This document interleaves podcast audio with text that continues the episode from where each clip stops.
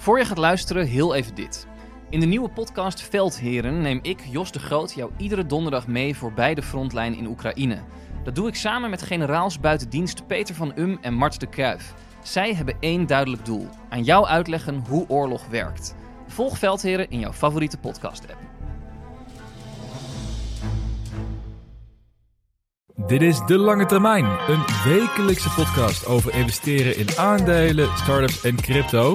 Waarin Twan en Jasper jou bijpraten over alles wat er in de markt is gebeurd, hun beste ideeën en hun grootste fouten. Dit is geen financieel advies. Doe dus altijd zelf je eigen onderzoek. En voor inzicht in ons portfolio ga naar delangetermijn.nl. Ik zie je kijken. We hadden het erover over de, gek, kijken. de gekte van de markt weer een klein Ja. beetje terug is, hè? Man, man, man. Leuke kermis.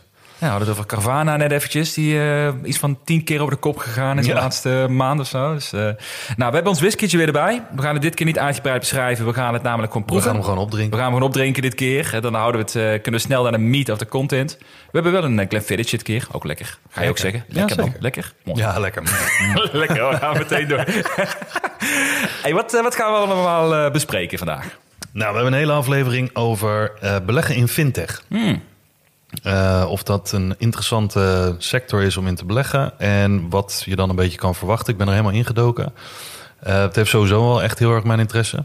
En eh, ja, een beetje de markt beschrijven en wat voor namen er zijn om interessant, die ik interessant vind om, om mogelijk in te beleggen.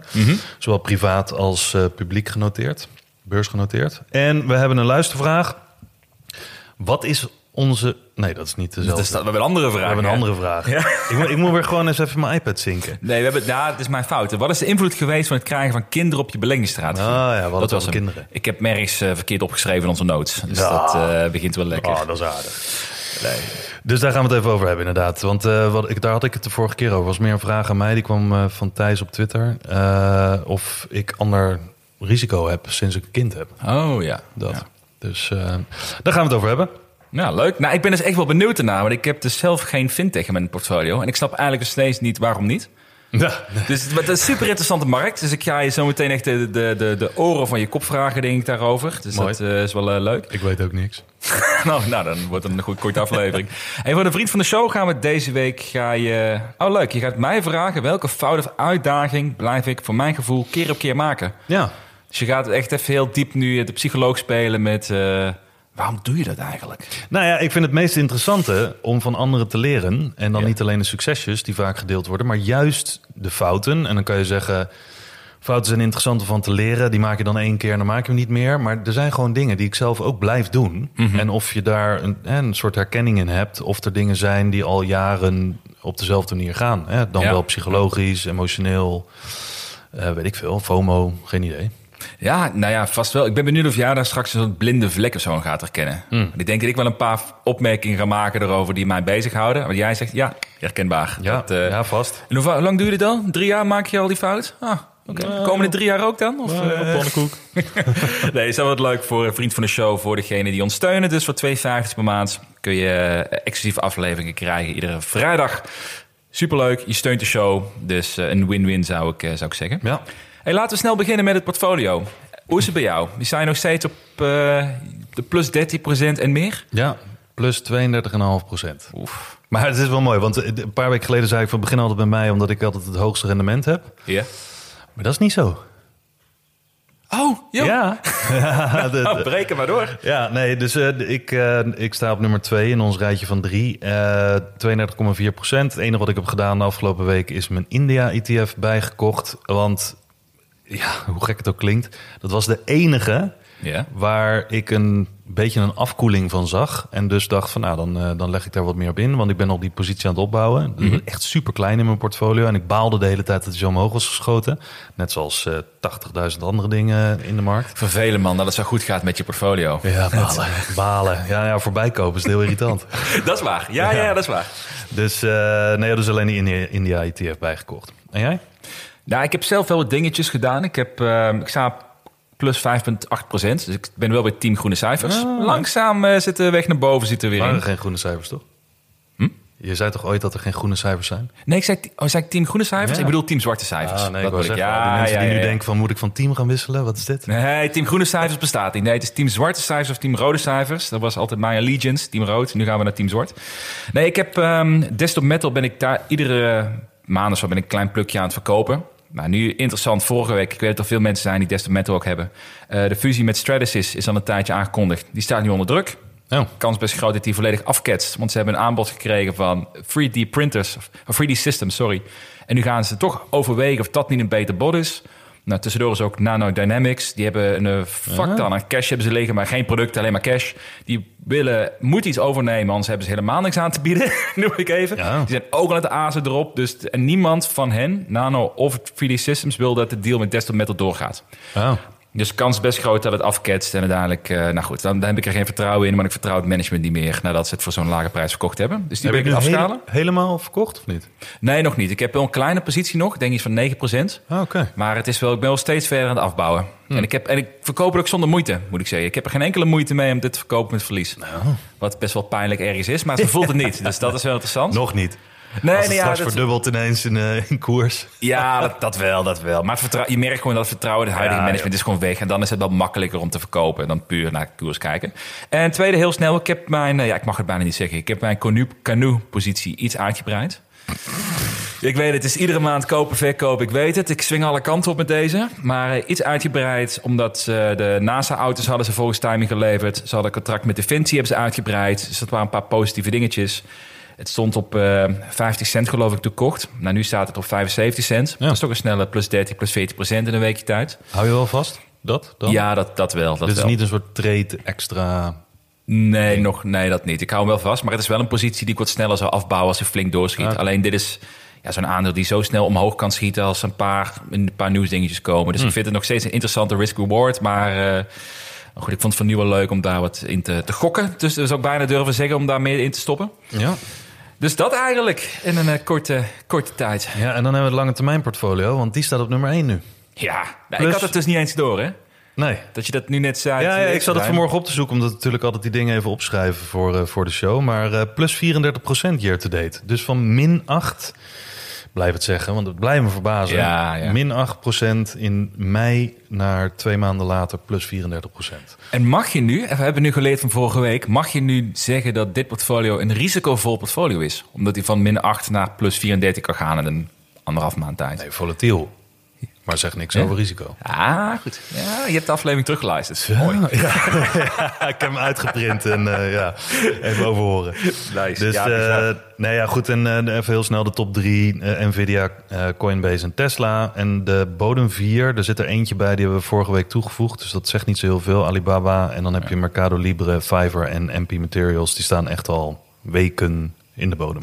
Gevarenzone voor de volgende her, eh, herschifting van het portfolio. Ja, eind van de zomer. Ja. Ik kan nog een, een eh, snel leuk nieuwtje voordat we gaan naar je fintech-verhaal, de laatste vraag. Wat, ik, wat mij opviel, wat denk jij, wat is ongeveer de, de, de gemiddelde portfoliowaarde van een belegger in Nederland? Wat, wat, wat, wat is, Gemiddelde. ja, wat is Of de meest voorkomende. Nou, we het zo zeggen. Als, als jij zelf als gemiddelde belegger ziet, hoe groot zou jij jouw portfolio inschatten? Is- Zou je denken dat je gemiddeld bent met eh, 10.000 euro in beleggingen, met eh 100.000, met Eh, ergens tussen de 50 en 100.000. als gemiddelde belegger? Ja. Ja, Ja, maar het is van mijn leeftijd dan, hè? Ja, oké. Ja, Ja. oké. Ja, van, je, van je leeftijd.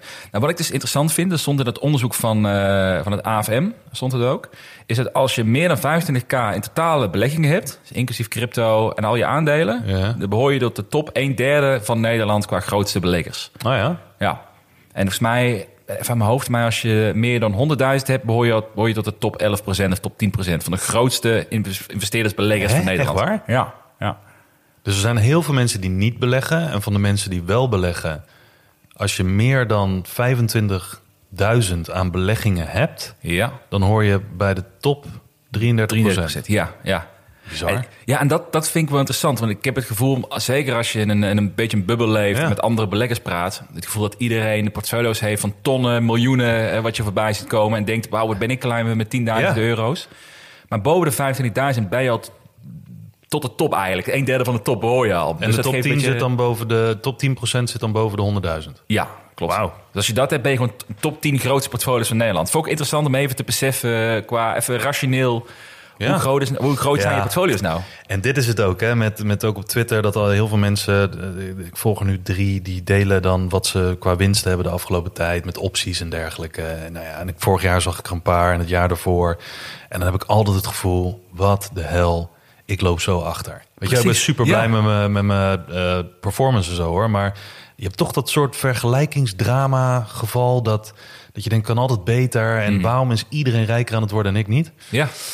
Maar dat even in perspectief zetten, dat, dat, ja, dat is gewoon niet normaal. Nee, precies. Dus dat, dat, dat je in ieder geval weet dat als je wat kleiner portfolio hebt, de zaak is kleiner, Ja. Dat jij nog steeds tot een groot deel behoort. Dus dat Ja. eh, vind ik wel fijn om even af en toe even uit dit bubbel te stappen Ja. van waar we als beleggers in zitten. Heel goed. Dus eh, hopelijk wat enthousiasme voor mensen die het beleggen met kleine portfolio in één keer. Ik tel niet mee. Nou, je telt zeker mee. Voor ons tel je mee. Mooi. Mooi hè? Fintech. Ja. Nou ja, Helemaal jouw ding. Nou ja, helemaal mijn ding. Ik bedoel, ja, dan zou mijn hele portfolio denk ik uit fintech bestaan. Maar ik vind fintech altijd heel erg interessant, omdat eh, geld vind ik interessant. We zijn natuurlijk continu met geld bezig. Of je nou met beleggingen bezig bent, of geld verdienen, of geld uitgeven. En ja, er zijn nou eenmaal heel veel eh, eh, spelers die zich bezighouden met het verplaatsen, opslaan, rente geven, hè, noem maar op. Van, eh, het geld is gewoon belangrijk. Er beweegt een hele hoop geld in de wereld. En Waarom vind ik fintech zo interessant? Omdat het is een beetje als ik het verdeel tussen de legacy spelers, de, de traditionele partijen, zoals eh, de grootbanken bijvoorbeeld. ABN, maar ook de JP Morgans en eh, eh, HSBC, weet ik veel wat, noemen ze allemaal maar op, de grote. Eh, en dan heb je alle challengers. Soms, soms noemen ze ne- eh, neobanks, fintech-spelers, eh, weet ik veel wat. Iedereen geeft er een naam aan. Maar die zijn dus in de afgelopen jaren, misschien de afgelopen tien jaar, enorm opgekomen. Omdat zij vanuit het technologische perspectief iets aan het ontwikkelen waren. En daarna pas bank zijn geworden. Of, of eh, financiële dienstverlener zijn geworden. En die zijn daardoor heel snel eh, geneigd om features aan te bieden. die vooral een jonge doelgroep heel erg aanspreekt. Eh, snelheid, toegang. Eh, heel veel producten die ze in één platform bieden. Het ziet er heel slick uit. hè, usability. Eh, dat is heel wat anders dan bij de ABN bijvoorbeeld. Het duurt heel lang voordat er een feature doorgevoerd wordt. En vaak bij zo'n feature denk ik al... jongen, dat is echt zes jaar oud of zo. Ik Ja, bedoel, ja. Hoe, hoe lang zouden we het hebben? Maar goed, ik heb me ook laten vertellen door iemand die ik vorige week sprak... omdat ik een beetje onderzoek ernaar aan het doen was... die bij een bank werkt.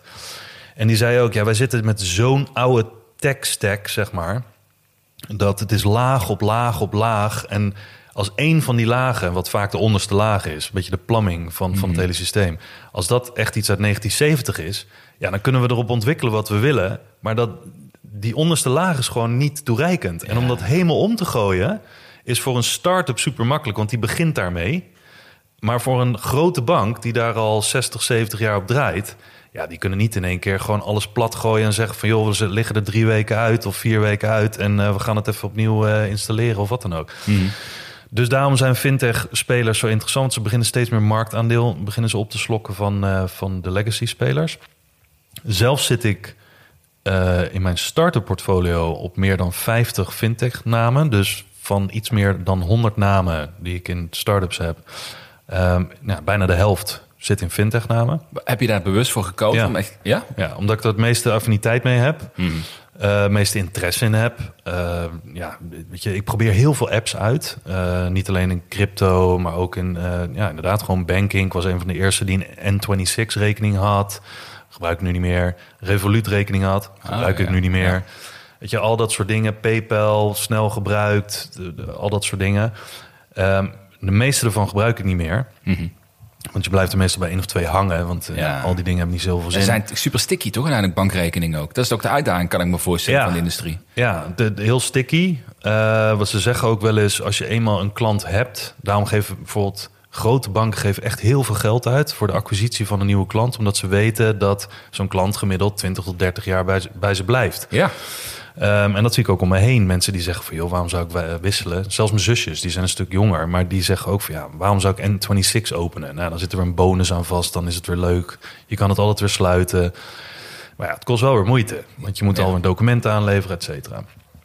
Maar Dus het verschil tussen die legacy-spelers en de fintech-spelers. eh, ze hebben ook heel veel onderzoeken ernaar gedaan. Wat nou de beweegredenen van mensen zijn eh, geweest in de afgelopen tijd. Je zag een hele grote switch van eh, mensen die eh, bankrekeningen gingen openen bij fintech-spelers in de coronatijd. Mhm. Want mensen konden niet naar een bank. Weet je, in Amerika is dat nog heel erg normaal dat je naar een bank toe moet om een rekening te openen. Maar bij fintech-spelers is het over het algemeen gewoon twee klikken op de knop. Je gezicht scannen, Ja. paspoort inscannen. Binnen een uur krijg je te horen of het eh, gelukt is of niet. En dan kan je, let's go. Ja, ja, dat gaat zoveel makkelijker dan dus je hoeft niks uit te printen, ondertekenen, weer in te scannen, weer te mailen, noem het maar op. En dan 15 dagen later hoor je ineens van, eh, ja, sorry, eh, we hebben toch nog wat gegevens nodig, kom maar even langs. Nou, Ja. dat heb je gewoon niet bij al die fintech-spelers. Ja. Ehm, dus het gemak van het openen van een rekening was een, een veelgenoemde reden voor mensen die in de afgelopen drie jaar toch naar die fintech-spelers zijn gegaan. Mhm. Ehm, een andere grote reden waarom ze heel veel marktaandeel aan het winnen zijn, is omdat je bij heel veel van die nieuwe spelers heel veel diensten tegelijk onder één, één dak hebt. Dus ehm, betalen, wat nog steeds bij far de grootste functionaliteit is, sparen, beleggen. ehm, features om je vrienden toe te voegen, bijvoorbeeld. eh nou ja, Tikkie, dat is, hier, Oh, heel, ja, dat is ja. hier heel normaal, maar in bijvoorbeeld Amerika was dat niet normaal. Eh Fintech-spelers hebben dat ook heel makkelijk gemaakt, weet je wel, met handles, zoals je ook op Twitter hebt. Cash ja. App bijvoorbeeld, die gebruikt van die handles, zodat je makkelijk eh, je geld eh, naar mensen kunt sturen. Ehm, en voor, voornamelijk de focus op technologie. Het voelt gewoon veel snappier dan, ehm, ja, dan een traditionele bank. Mhm. Waarbij je toch vaak ook op een soort webapp of website moet inloggen in plaats van dat de, de app op je telefoon echt toereikend is. Eh, en ze hebben ook onderzocht, en dat, dat voegt weer meer toe aan de aantrekkelijkheid ervan, denk ik, voor de toekomst, is dat de NPS-score, weet je wel, dus klanttevredenheid, De Net Promoter Score, hè? ja, net promoter score. Eh, in de VS hebben ze groot onderzoek ernaar gedaan. Eh, onder reguliere banken, die scoren dus best wel slecht. Eh, een score van 23 van de 100. Eh, en bij fintech-spelers gemiddeld 83. Dat is echt... Dat is bizar hoog. Ja, eh, vol- volgens mij, als ik me goed herinner, alles boven de 40 Ja. wordt gezien als, als goed tot Ja. heel goed, zeg maar. Dus eh, ja, pak jij lekker een slokje whisky hier Ja. tijdens het... eh, Maar ik heb wel een vraag tussendoor, kan dat? Nee.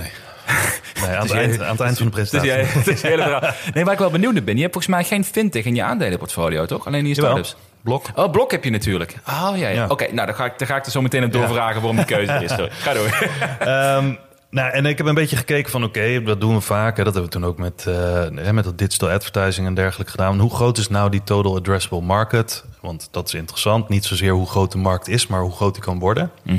Ehm, als je kijkt naar wat nu de wereldwijde winsten zijn, hè, totaal eh, van fintech, zit dat ongeveer. Sommige rapporten die wisselen een beetje, maar ik heb het gemiddelde genomen. eh, ongeveer rond de 250 miljard. Dat is een onderzoek van anderhalf jaar geleden. 250 miljoen- eh, miljard, miljard dollar. Ja. Ehm, maar geschat wordt, eh, op basis van heel veel eh, analyses, dat in 2030, dus over zeven jaar, dat maal zes gaat. Naar anderhalf biljoen. Hoe, waar, waar komt die groei dan vandaan? Deels van dat meer mensen die nu underbanked zijn, makkelijker toegang krijgen door die fintech-spelers. Ehm, en ook een deel omdat er gewoon marktaandeel, dit gaat puur om fintech, hè? Oh ja, tuurlijk. dat marktaandeel van de reguliere sector, dus de normale banken, naar fintech toe eh, getrokken wordt. Maar zou uiteindelijk een, een traditionele bank, een in- ING een ABN, zouden die niet... Hebben die zo'n zware uitdaging om mee te bewegen naar dat ontwikkeling van fintech... puur omdat het zo'n zo'n oude legacy bedrijven zijn met oude legacy systeem? Of kunnen ze wel er naartoe bewegen, denk je? Nou, ik denk dat ze er wel naartoe kunnen bewegen. Ik denk alleen dat ze, ja, wat ik zei, ik bedoel, om iets, bij mijn oude werk ook. Wij werkten ook met software die, eh, weet ik veel, eh, uit de jaren tachtig was. En een soort MS-DOS-scherm eh, in de reiswereld om tickets in te boeken. Terwijl andere reisbureaus die net waren begonnen, die konden gewoon direct van de nieuwste software gebruik maken. Hè, klik, drag and drop, weet ik veel wat allemaal. Super makkelijk. Ja. Dus daar zitten die banken ook mee. Ik denk alleen ook dat grote banken hebben natuurlijk ook andere diensten dan die fintech-spelers. High net worth individuals bijvoorbeeld. Gewoon mensen met heel veel geld, eh, privé- privévermogen, heel veel zakelijke klanten. Ehm, die hebben al die dingen niet nodig. Dus die fintechers die zijn wat meer gericht, hè, vooral in het bankwezen, dus niet in de infrastructuur per se, maar in het bankwezen zelf.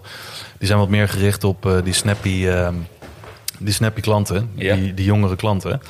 En ehm, nou ja, wat dus het, het gaat in de komende zeven jaar naar alle waarschijnlijkheid maal zes. De, de, de markt voor, eh, voor, voor fintech. Dus er is heel wat te winnen. En op dit moment is het huidige aandeel van fintech binnen overall banking. eh, en dan heb ik meegenomen, eh, zeg maar, normale bankieren, dus sparen en dat soort dingen.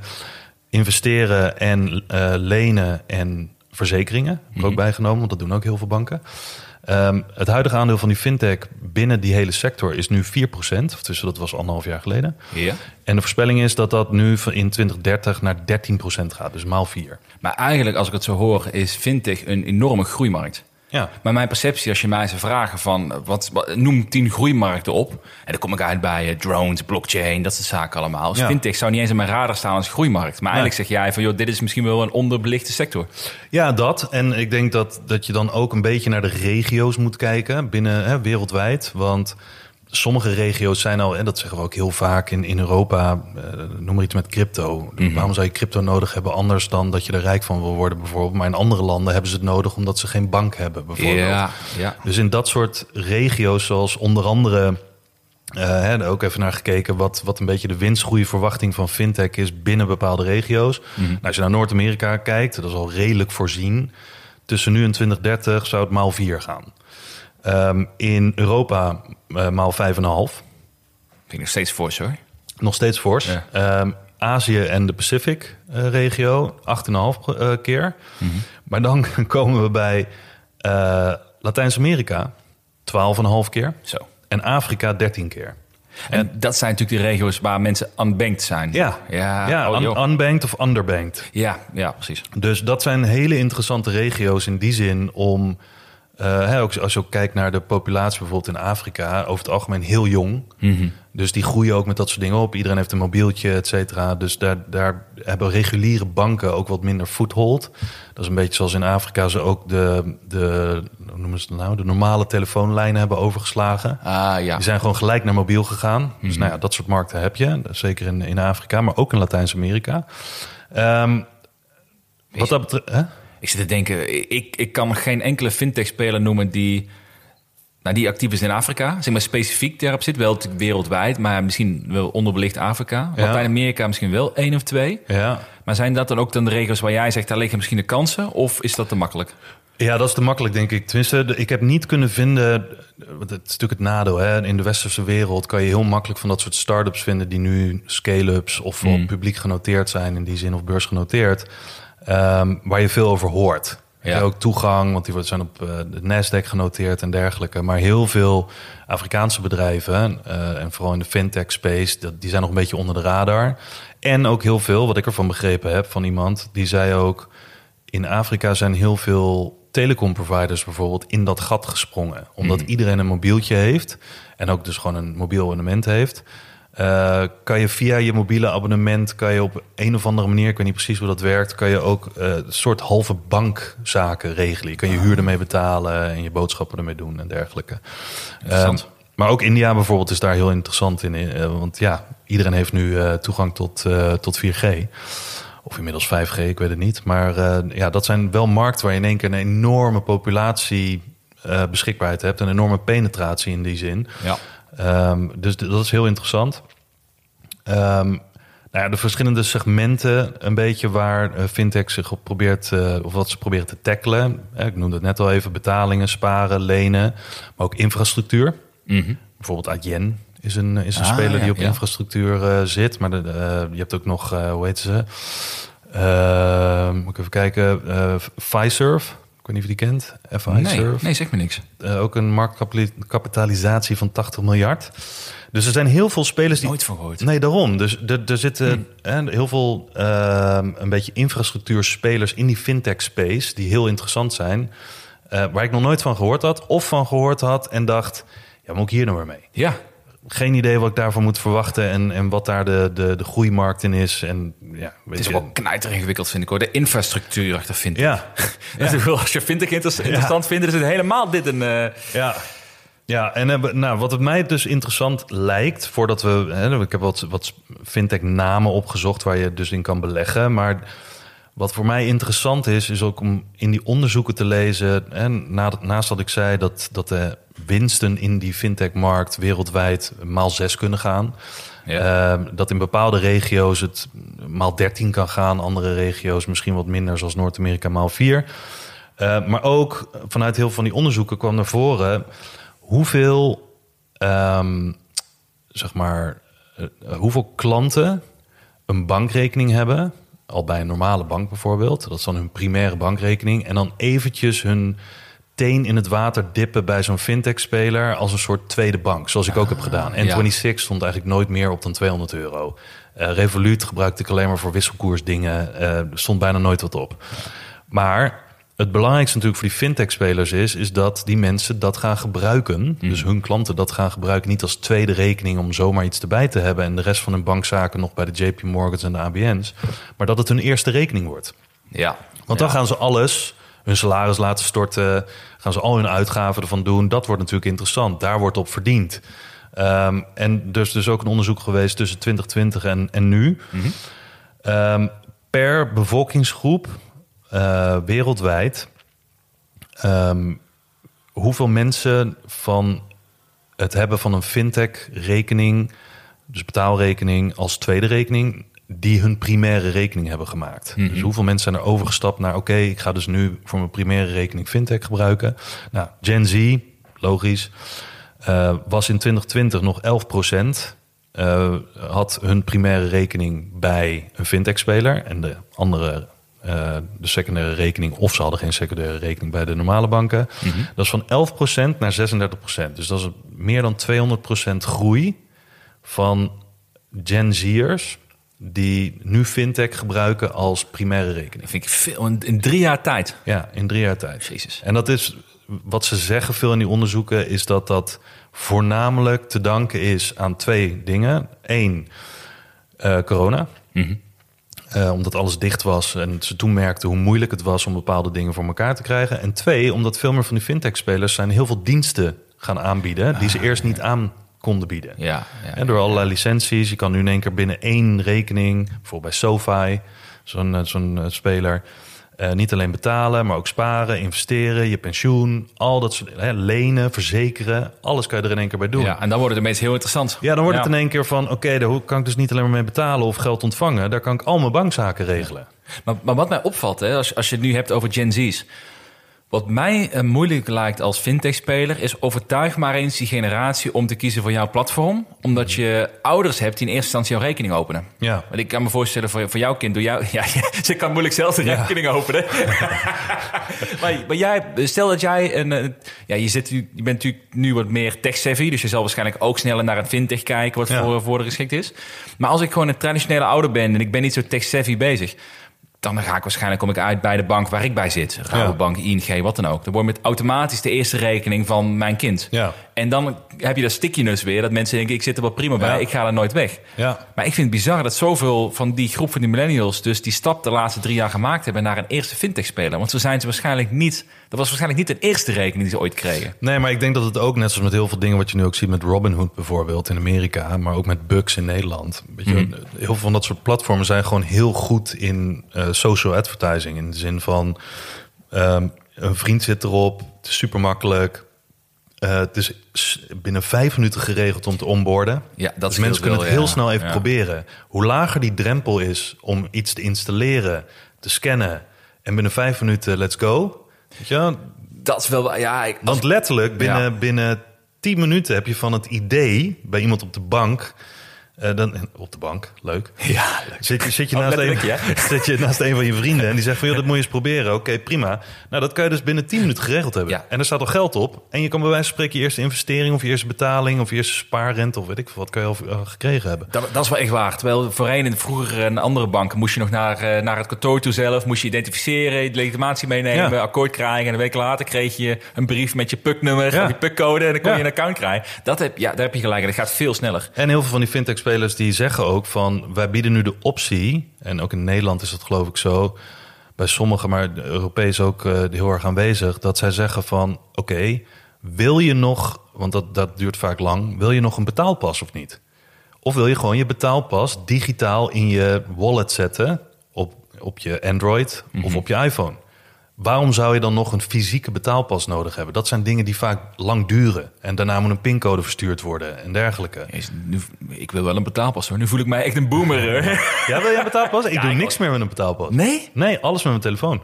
Nou, ik niet. Nee, ik heb, een, Nee? ik heb een ouderwetse betaalpas. Oh, Ja, ik, moet een beetje bij de, de gewone wereld blijven, jongen, af en toe. eh. Ja, maar dan ben ik dus ouder en ik... Ja, nee, de, de, de, het moment dat dat beschikbaar kwam... eh, en ik weet nog dat KNAP dat niet aanbood eerst... en de ABN al vrij snel... dat wat dan alweer raar is. Maar oké, die boden dat dan sneller aan. En op een gegeven moment dacht ik van... oké, relaxed, ik, ik hoef alleen nog maar dit. Nou, eigenlijk had ik al zoiets van... Nou, bij KNAP duurde het te lang, dus daar, ik doe nu alles met mijn telefoon. Ik neem geen pasjes meer mee, behalve mijn rijbewijs. Ja. Ehm, dus dat was voor mij een reden om te denken: als dit allemaal zo seamlessly in elkaar zit, Mhm. dan snap ik wel dat mensen zeggen: Oké, als ik binnen nu en 10 minuten gewoon al mijn zaken up and running heb, en dan kies ik daarvoor. Ja. En als het niet werkt, kan je met één druk op de knop natuurlijk je profiel weer opzeggen, je account sluiten en dat soort dingen. Dus het schijnt ook dat heel veel jongeren, en dan heb ik het over misschien, eh, wat is het, 18 tot 24. Die zijn heel snel geneigd om dingen uit te proberen. Ja, ja. Omdat het juist zo, er is, bijna, er is bijna geen drempel. Nou, en dus uiteindelijk ehm, willen heel veel fintech-spelers, die willen natuurlijk allereerst proberen, afgezien van het hele mooie morale, of hoe noemen we dat, verhaal van eh, we willen mensen meer banked maken. Ze willen natuurlijk gewoon marktaandeels wegsnoepen bij de grote jongens. Ja. En waar ze dan prat op gaan is ten eerste lage acquisitiekosten. Eh, want je hebt sommige, volgens mij is het gemiddelde wat een bank betaalt, in ieder geval in Amerika, aan acquisitie, is tussen 300 en 600 dollar per klant. ja. Ehm, maar bijvoorbeeld een Cash App eh, van Block, die spendeert maar 10 dollar per acquisitie. Oh. Ja, omdat ze veel vluchtigere klanten zijn Ja. waarschijnlijk ook. Ja, ja, ja, dus dan is het zaak om, voor hun is het niet zozeer dat de acquisitie moeilijk is, maar meer om de klanten te houden. Precies. En dat doen ze veel met gamification, eh, dingen aanbieden waarmee je je vrienden kan taggen, eh, sociaal aspect, community Mm. eromheen bouwen. Dat heb je, ik bedoel, ik, ik ken niemand van mijn vrienden. Ik weet dat ze allemaal volgens mij bij de ABN zitten. Maar niemand die zeg maar zoiets heeft van, oh ja, wij zijn de ABN-groep of weet ik veel wat. Terwijl in Amerika heb je heel veel mensen met Cash App of je hebt eh, de mensen van Revolut, die zweren er echt bij in, in, in Engeland. Ja, die zijn allemaal bij elkaar betrokken. Die hebben een community opgebouwd. En, eh, en die, ja, die houden ook alle tech-ontwikkeling. Ik denk dat dat namelijk ook iets is.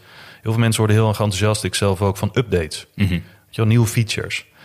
En zo'n Bunk bijvoorbeeld, hier in Nederland... die doet een soort Apple- Apple-achtig event... Ja? als ze een nieuwe software release hebben. Hele presentatie, mensen uitgenodigd, weet ik veel wat allemaal. Dat geeft wel iets aan. Ik heb nog nooit de ABN, zeg maar, een soort Apple-event Nee, organiseren. nee. Zie je dat voor Voor je? een hele feature release van hun... eh, maar ja, dus dat is een hele andere insteek. Dus mensen leven daar meer voor, hebben meer betrokkenheid bij dat merk... dan alleen hier stal ik mijn geld en het moet betrouwbaar zijn, het moet werken. Ja, Dus ja, ja, ik snap hem. Ehm, het, het, heeft, het heeft meer branding wat dat betreft. Eh, zeker onder de jongere generatie. Nou, als je kijkt naar wat voor areas, eh, wat ik, waar ik het net over had, wat ze proberen te tackelen, betalingen, sparen, lenen, infrastructuur, dan heb ik ook even gekeken wat dan richting 2030 een beetje de voorspellingen zijn wat ehm, fintech aan aandeel gaat nemen daarin. Eh, betalingen op dit moment zitten ongeveer op de 100 miljard ehm, eh, per jaar. Dat gaat waarschijnlijk naar de 520 miljard, dus maal 5 Wereldwijd. wereldwijd. Mhm. Eh, lenen van 60 miljard naar 400 miljard, dus dat is meer dan een maal 5. Eh, verzekeren, eh, wat fintech-spelers ook, niet iedereen biedt dat aan, maar degene die het gaan aanbieden, of die het nu niet aanbieden, verwachten dat ze het wel gaan aanbieden in richting 2030. En dat zal dan van 60 miljard naar 200 miljard gaan, dus ook een 3,5 keer ongeveer. Sparen is dan heel interessant, zeker met deze nieuwe hogere rentes. Ja. Want daar gaat iedereen prat op. Zelfs de, de, de brokers die eh, geen bank zijn, zeg maar. Ja. Ehm, van 15 miljard naar 155 miljard. Dus ongeveer 10 keer. Ehm, ja, en dan, dan kom je automatisch terecht op... oké, als dit zo'n groeimarkt is... en het kan maal 6, maal 10... want het zou, als je een goede naam zit, denk ik, maal 10 kunnen... eh, qua Ja. marktkapitalisatie, qua winstgevendheid. Ja, dat is meteen de titel van deze podcast, hè? Ja, dat is meteen de titel, deze ja. Aflevering. 10x aandelen. Ja. Nou ja, heel veel, heel veel cijfers en heel veel weetjes. Is, het, is, het is heel interessant om er eens in te duiken als mensen er interesse in hebben. Want er zijn heel veel spelers, maar er zijn ook heel veel verschillende regio's waar je in kan zitten. En verschillende segmenten binnen dit fintech-verhaal. Maar de spelers die ik interessant vind, eh, zijn bijvoorbeeld SoFi. Ja. Ehm, nou, waar ik zelf in zit, Block. Want die hebben de Cash App. Super populair in Amerika, toch? Su- nou, Ja. niet normaal. Ja. Ja, wij, wij kennen dat bijna niet. Maar als je ziet hoe dat leeft... Hè, ook een, nou, een hele brandstore en weet ik veel wat. Goed hoor. Ja. Dat is gewoon echt een merk. Het is een soort Apple-merk achter. Ja, ja. Ehm, nou, dat. Eh, eh, Nubank.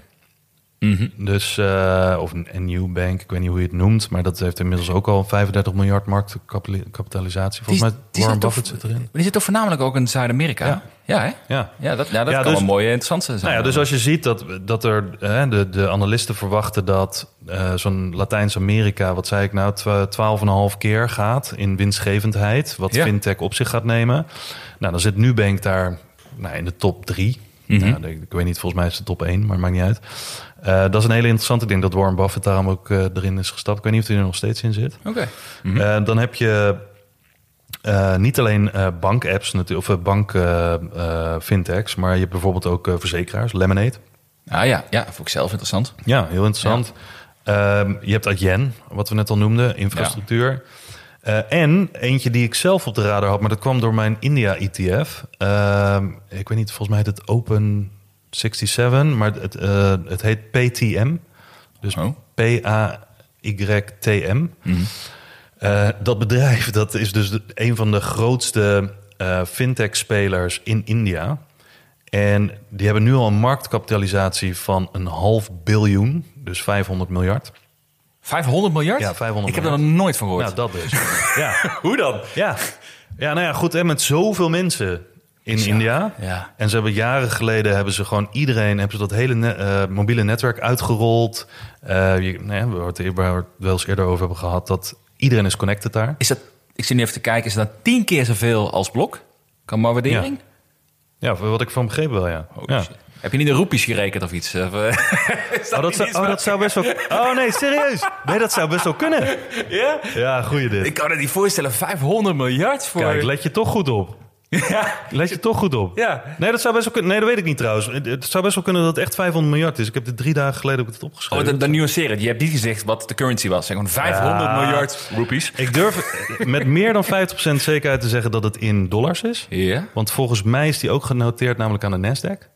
Oké. Maar dat weet ik niet zeker. Nee, dat nee, is niet Maar ik heb er nooit van... Zo'n bedrijf heb ik nooit van gehoord. Oké. Jongens, hij is vergeet groot. dit, vergeet dit. Hij is Relatief groot. Heel veel roepies. Hij is groot, heel veel roepies. Ik weet niet eens hoeveel, de roepie staat. Maar goed, wat, ik zag een heel interview van iemand die zei... dit soort bedrijven zoals dat PTM... Mhm. en, en het heet niet eens PTM, maar het heet Open 67, whatever. Ik had er nog nooit van gehoord totdat Ja. het in de ETF, eh, ETF zat. Maar die zei, moet je even voorstellen... als iedereen bankt wordt, daar zo... eh, volgens mij zijn het anderhalf miljard inwoners. Mhm. Nou, vaker over gehad, zijn nu China voorbij Ja. meest aantal inwoners ter wereld. Ze zijn enorm eh, technologie-savvy. Dus als je dit doortrekt naar wat veel voorspellingen zijn... dat India de nummer drie markt qua economie gaat worden in... nou, wat is het, 2050 geloof ik. Ehm, en je gaat ervan uit dat al dat geld door het systeem moet... en dat dat voornamelijk vanuit fintech-spelers eh, gaat gebeuren. Want ik zag ook laatst een statistiek dat de venture capital-markt... daar ook nu nummer drie is van de wereld. Oh joh. Ja, echt. Dit is zo'n markt die gewoon onder de radar zit in die zin, omdat we natuurlijk zelf niet leven of niks mee te maken hebben. Ja, ja, deels. Als je kijkt naar de waardering van de in- Indische bedrijven... dan zie je dat er genoeg ogen op gericht zijn. Ja, maar ken je bijvoorbeeld Reliance Industries? Nee. Nee. Nee, nou, de, een van de grootste bedrijven in, eh, in ehm, eh, China, wou ik zeggen, in India. Had ik ook nog nooit van gehoord. Nee, nee maar bedoel, maar wij, wij kennen ze niet. Maar als je kijkt naar de waarderingen van dat soort bedrijven... Ja. De, de waarderingen in India zijn volgens mij hoger, oh, even eh grosso modo genomen, dan eh, Amerika of ja, laat staan Europa. Nee, dat klopt. Dat klopt. Dus daar gaat al veel geld heen, dat bedoel ik meer te zeggen dan eigenlijk. Ja. Maar voor ons is het onbekend. Nee, dat klopt. Dus uiteindelijk... ehm, nee, je hebt gelijk inderdaad met, eh, met, met die... ik zat net te kijken op 500 miljard. Ik sprak het uit en ik dacht, hè? Ehm, maar dus de interessante zijn, wat, wat jij ook vaak zegt... De fintech-spelers in dit verhaal die interessant zijn... zijn voor mij degene die een customer base hebben die ze kunnen laten groeien. eh, met weinig acquisitiekosten. Nubank bijvoorbeeld heeft volgens mij tussen de... hè, We hadden het net over dat een traditionele bank tussen de 300 en 600 dollar zit per klant. Nubank zit volgens mij tussen de vij- 2 en 5 dollar. Oh, wauw. Eh Cash App zit dus eh, op 10 dollar. Dus voor hun is het zaak om te zorgen dat zij diensten gaan aanbieden... waarop ze ook meer kunnen verdienen... zodat mensen locked in dat systeem raken. En dat ze dus niet een reden hebben om weer terug te gaan naar... Of een, als ze een traditionele bank hebben als secundaire bank... dat ze daar dus weer naar terug gaan. Omdat ze daar dan wel kunnen beleggen. En weet je wel, de Charles Schwab's en eh, JP Morgan's waar je ook kan beleggen. Ehm, dat is interessant, denk ik, voor deze hele markt. En daarnaast niet alleen de, de dingen waar je nu in kan beleggen qua publiek genoteerde bedrijven, maar ook de private bedrijven. Bijvoorbeeld Revolut is nog niet naar de beurs. Ja. Eh, Stripe is nog niet naar de beurs. Heel interessant. Verwacht over IPO misschien dit jaar, hè? Ja. Chime, weet niet of je die kent. Oh ja, ja. Ook ook. Ja. ook nog niet naar de beurs. Checkout.com, Ken ik niet, nee. ook nog niet naar de beurs. En natuurlijk eentje, nou ja, heel controversieel misschien, omdat we vaak China niet zo zien zitten. Maar Alipay is natuurlijk wel een van de heeft de meeste gebruikers volgens mij wereldwijd, omdat ze in China natuurlijk zoveel gebruikers hebben en daar wonen heel veel mensen. Maar Ant Group, ja, Oh, maar weet, weet je, af en toe nog steeds mijn hoofd breekt erover. Dat als China nou, nou eh, klink, nou, ik weet niet of het fout klinkt. Als China nou iets kapitalistischer was, dan, dan was het zo interessant geweest om in Alibaba te zitten. Ja. Dus kijk wat zij allemaal hebben, joh. Voor, voor, voor, en voor nog steeds vraag ik me af of we, de goede, of we de goede verhalen daarover horen natuurlijk. Ja, nee, we weten het niet. Nee. We, hebben, we hebben totaal geen idee met die, die, eh, die Garden of die, wat is het? Die, die, de Walt Internet wat ze hebben, Walt Garden Ja. wat ze daar hebben. Ja, Ja, het is eh, al die dingen heel interessant. Ehm, er zijn nog spelers die ik niet heb genoemd. eh, in heel veel ETF's die ik heb bekeken. Want je hebt vier ETF's waar je in kan beleggen. Op basis van fintech. Maar ik vind dat een beetje.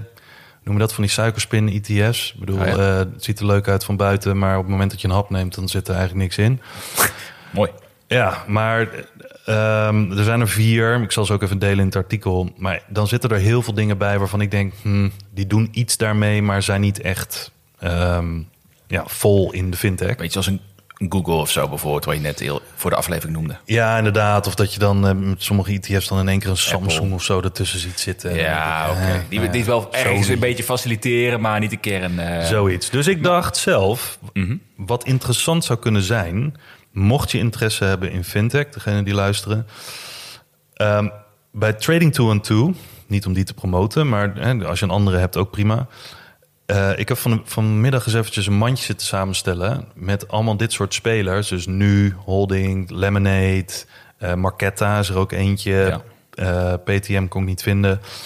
Block, PayPal, ook een, natuurlijk een grote naam Ja. in dit hele verhaal. En, behoorlijk, en een van de weinigen die relatief laag gewaardeerd is nu na de laatste afstraffing. Ja, relatief dus, dan. Ja, maak dan een mandje daarmee. En dan zou je ook nog kunnen denken aan spelers die nu niet zozeer in dat banking zitten, maar misschien hè, daar naartoe kunnen bewegen, zoals Coinbase, Ja. eh, Robinhood. En zoals ik ook zei, dat, eh dat Fiserv, dat schijnt een hele grote speler Ja. te zijn. Mhm. Dat is overigens wel 80 miljard, niet in roepies. Nooit van gehoord. Ook nooit van gehoord. Nee, maar dus, dus stel je eigen ding. Want heel vaak zeggen we, we hebben geen idee wie er gaat winnen. Er zijn natuurlijk wel overduidelijk een paar die gewoon echt grote spelers zijn hierin. Eh in Latijns-Amerika dan nu. eh, Holding, die is ook een paar keer voorgesteld voor het lange termijn portfolio. Mhm. Ehm, maar dat, dat zijn interessante namen om misschien zelf een klein ETF'je van samen te stellen. Ik, ik, kijk ernaar, ik ben nog steeds verbaasd. Ik zie nu Coinbase staan aan 25 miljard. Ik weet nog dat die 8 miljard was. Ja. Dat wij via WhatsApp ook hadden van... het slaat ook nergens op Nee. 8 miljard voor Coinbase. Bedoel, het is, dit, dit slaat toch helemaal nergens op? Nee, ik had een lening moeten afsluiten om daar al mijn geld in te stoppen.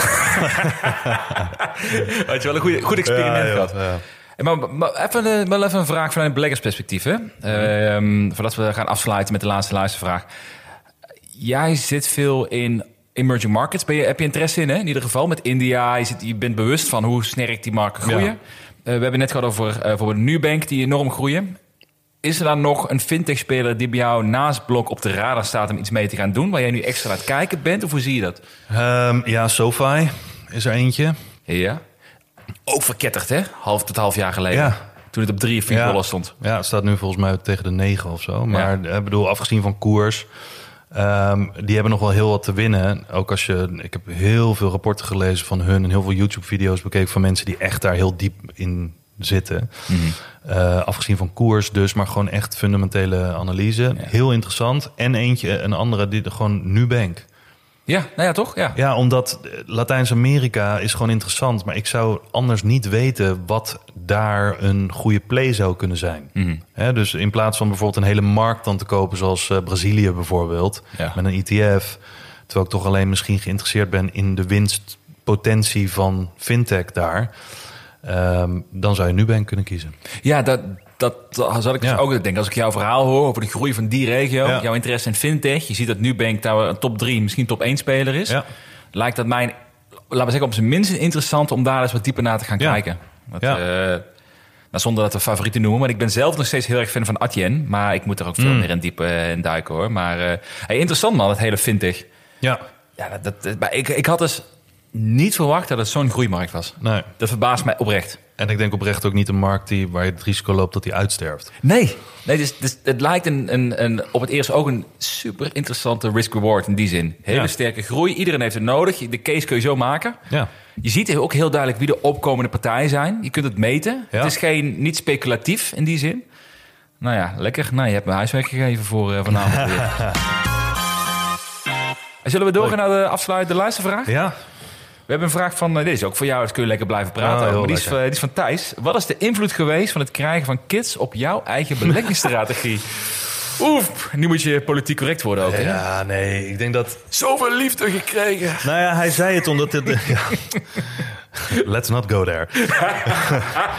hij zei het ook eh, volgens mij met een, met een side note... dat bij hem ook een kleine opkomst is. Dus alvast gefeliciteerd. Maar hij, hij vroeg zich dat af of dan mijn risicoprofiel veranderd is... sinds ik een kleine heb.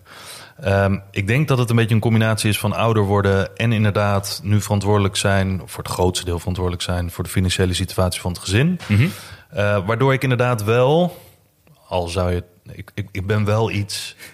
Ik zie een kleine glimlach bij je komen. nee, ik ben komt wel het. iets risicoaverser geworden, of wel wat bewuster ervan geworden. Maar je kan niet echt zeggen dat ik echt risicoavers ben met heel crypto en weet ik veel wat ik, Ik, ik, allemaal. ik eh, durf dat nooit. Ik durf, ik zei net al van tevoren, ik durf je nooit meer een behoudende defensieve eh, belegger te noemen. Nee, ik heb een uur geleden nog een NFT zitten minten. Dus eh, ja, weet je, het is. ik- Ja, dat heeft gewoon mijn interesse. Maar ik ben wel wat bewuster van, hè, waar we het vaker over hebben. Mijn anker moet dan wat groter zijn. Dus de veilige dingen moeten wat groter zijn. En ik verwacht echt wel dat mocht er ooit een tweede komen, dat ik dan nog iets voorzichtiger word. Want ja, je hebt gewoon meer verantwoordelijkheid. Ja. Je kan niet meer van die big bets nemen met, met misschien 20% kans. Eh, ja, dat doe, ik dan, dat doe ik dan nog steeds. Maar dan met een kleiner percentage van mijn portfolio. Ik vind wel persoonlijk dat je nog steeds eh, best een, een, een, eh, een paar big bets hebt natuurlijk. Als je kijkt Ja. naar Bitcoin is een grote positie van je. Ja. Eh, nou, goud is wel defensief. Je hebt nog steeds een behoorlijk deel aan groeiaandelen zitten Ja. daarin. Je hebt wel veel ETF's ook, hè, wat, eh, wat, wat veiliger eh, Ja. daarin is ook. Maar ik vind nog steeds, als je kijkt naar iemand die, die, die maar de supplier is van het gezin, dat je nog best wel wat risico neemt. Ja. Maar dat gaat dus misschien wel minder worden naarmate je... Of ga je dit ook afbouwen de komende jaren bij de huidige situatie? Nou, ik denk de enige reden waarom ik dat echt zou afbouwen is als ik minder tijd heb om het Oh, in de gaten te houden. Hmm. Want nu heb ik echt veel. Hè, Ik steek veel. Ik, ik heb niet veel tijd, maar ik steek veel tijd in het in de gaten houden. Ik ben nog steeds heel nieuwsgierig. Dus heel veel dingen zitten op mijn radar. Ik zie snel red flags en dergelijke. Juist omdat ik er zoveel tijd aan besteed. Ja. Mocht ik dat niet meer hebben, wat natuurlijk prima kan als je twee kinderen hebt en eh, heel druk leven. eh, dan moet ik wel echt gewoon, dan zou ik ook niet meer 15% in bitcoin hebben. Nee. dat weet ik zeker. Nee. Dus eh, ja, Ik vond het wel bizar. Net voor de aflevering hadden, wij het erover. Er kwam, net een NFT vanuit Real Vision kwam Ja. er, eh, waar ik van, van, van Twan een eh, toegang heb gekregen. Wat ik steeds super tof vind trouwens. Echt een vet platform. Moeten wij ook eens mee met de lange termijn. Maar ik stuurde naar Twan een berichtje door van... Hey, kijk, ik krijg net een mailtje binnen. Je kunt nu een gratis NFT van, van, van Real Vision kan je minten. En die van gisteren was heel snel weg, maar nu moet je erop letten. Stuurt Twan meteen het bericht terug. Ja joh, ik ben een van die 500 van gisteren. Ik was even de eerste. en vandaag staat hij ook bij de eerste 40, of zo. ja. Ik moet jou gewoon de innovatiebelegger gaan noemen. Ja, dat is niet Nou, normaal. Ik dacht dat wij een beetje een mix hadden tussen innovatie en behoudender. Maar het is, slaat helemaal nergens op. Ik ben eh, gezond nieuwsgierig. Ja, nou ja, ik vind het heel interessant in ieder geval. Maar wel, wel goed ja, dat, dat het wel impact heeft gemaakt. Dus toen je eh, met je gezinssituatie daar Ja. rekening mee houdt. Kleinere beds, denk ik. Dat, dat is een beetje waar ik... eh, Vroeger was het grotere beds, nu kleinere beds. Nou, gezonde keuze denk Ja. ik. Lin. Hey, wij gaan door met de aflevering van eh, Vriend van de Show. En daarna ga ik mijn huiswerk maken voor Fintechs. Dat is hartstikke leuk, dankjewel daarvoor. Wij gaan het hebben zometeen welke fout of uitdaging eh, ik keer op keer blijf maken, schijnbaar. Dus ik, ik, Canoe ik- blijven kopen. Eh, ja, ja, nou ja, ja, nou ja, dat is een goeie. We gaan het eh, daar vast wel over hebben. Canoe, desktop, al die dingen die ik blijf kopen, die blijven dalen. En dankjewel allemaal weer voor het luisteren. En tot, de volgende week.